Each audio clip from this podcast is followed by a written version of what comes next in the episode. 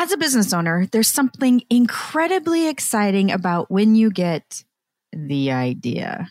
It doesn't even matter what the idea is a new system, a campaign idea, a job description, even a policy. It's that feeling of coming up with something, solving a problem, and being creative. Creativity isn't always the first thing that comes to mind when the outside world, people other than us, think about communications, but maybe it should be.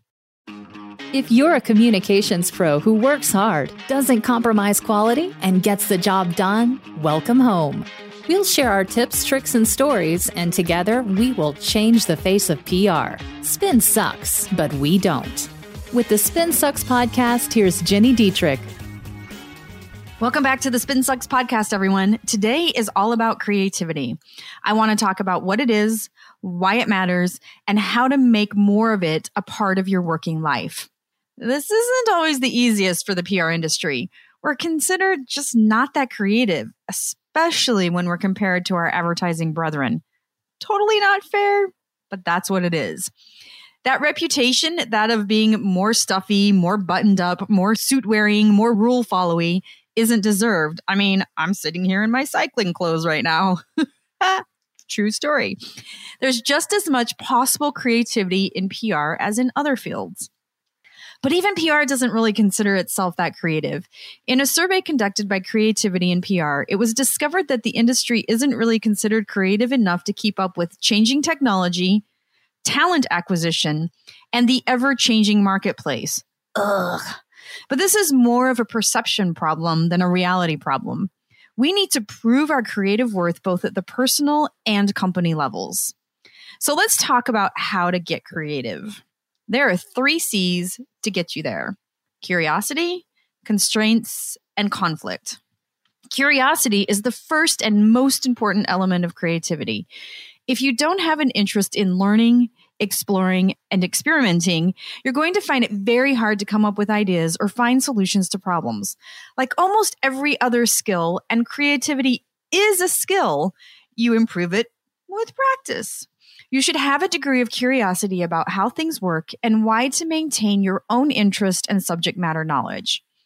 It's not unlike any other skill you'd strive to achieve. If you're not in the habit of curiosity, you can cultivate it. Start reading more about your industry.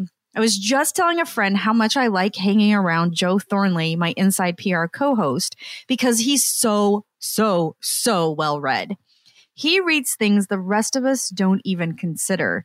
He takes a holistic approach to his curiosity, which allows him to be extraordinarily thoughtful in his approach, both for his clients and for his own well being. I'm always amazed at the different layers he has in his curiosity, and I've known him a long time. He continues to impress me.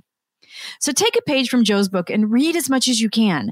Start conversations about your topics of interest with smart people and try to spend some time every day just thinking and learning about it.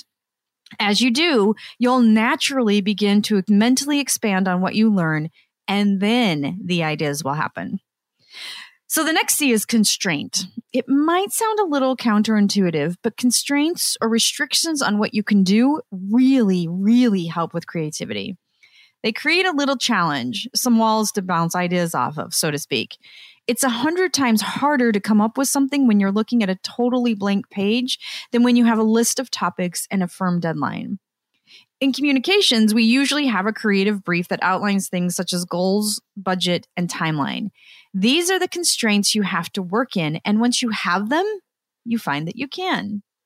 And the last C is conflict which is an experience lots of people avoid.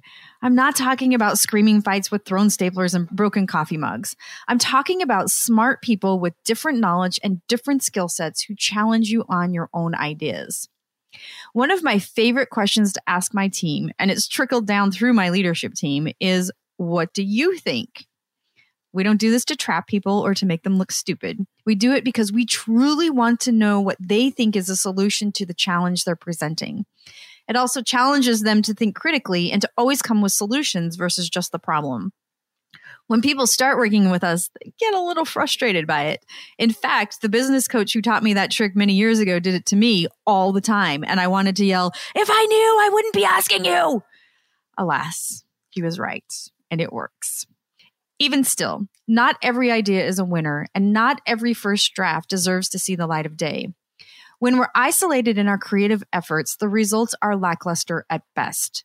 You need to share your ideas with people who probably won't like them or who will at least be honest with you about your flaws so you can hone your thinking and produce better ideas and projects and campaigns and pitches. I love to ask people to poke holes in my ideas. Laura Petrolino, who I work with, however, is the worst person to ask for that help. She's all rainbows and unicorns and every idea is amazing. So never ever ask her to poke holes in your ideas. She'll make you think you're the most brilliant person on earth. Rather, you want to feel uncomfortable and maybe even a little pissed off at what that person is telling you. That is a good hole poker. And I'm only half joking about Laura. She is all rainbows and unicorns, but if she thinks your idea sucks, she will tell you in a way that makes you feel like you poop glitter. So, what's the most creative thing you've done lately? It doesn't even have to be work related. I've been spending a good amount of time at bedtime working on oil paintings in Procreate on my iPad. The Apple Pencil is the world's best invention. I'm an amateur at best, but it's honing my creativity in a way that's exceptionally helpful at work. Have you taken up a new hobby, come up with a great campaign, instituted something new with your team? Find us on Facebook by searching for Spin Sucks or even better, join the SpinSucks community at spinsucks.com slash spin hyphen sucks hyphen community.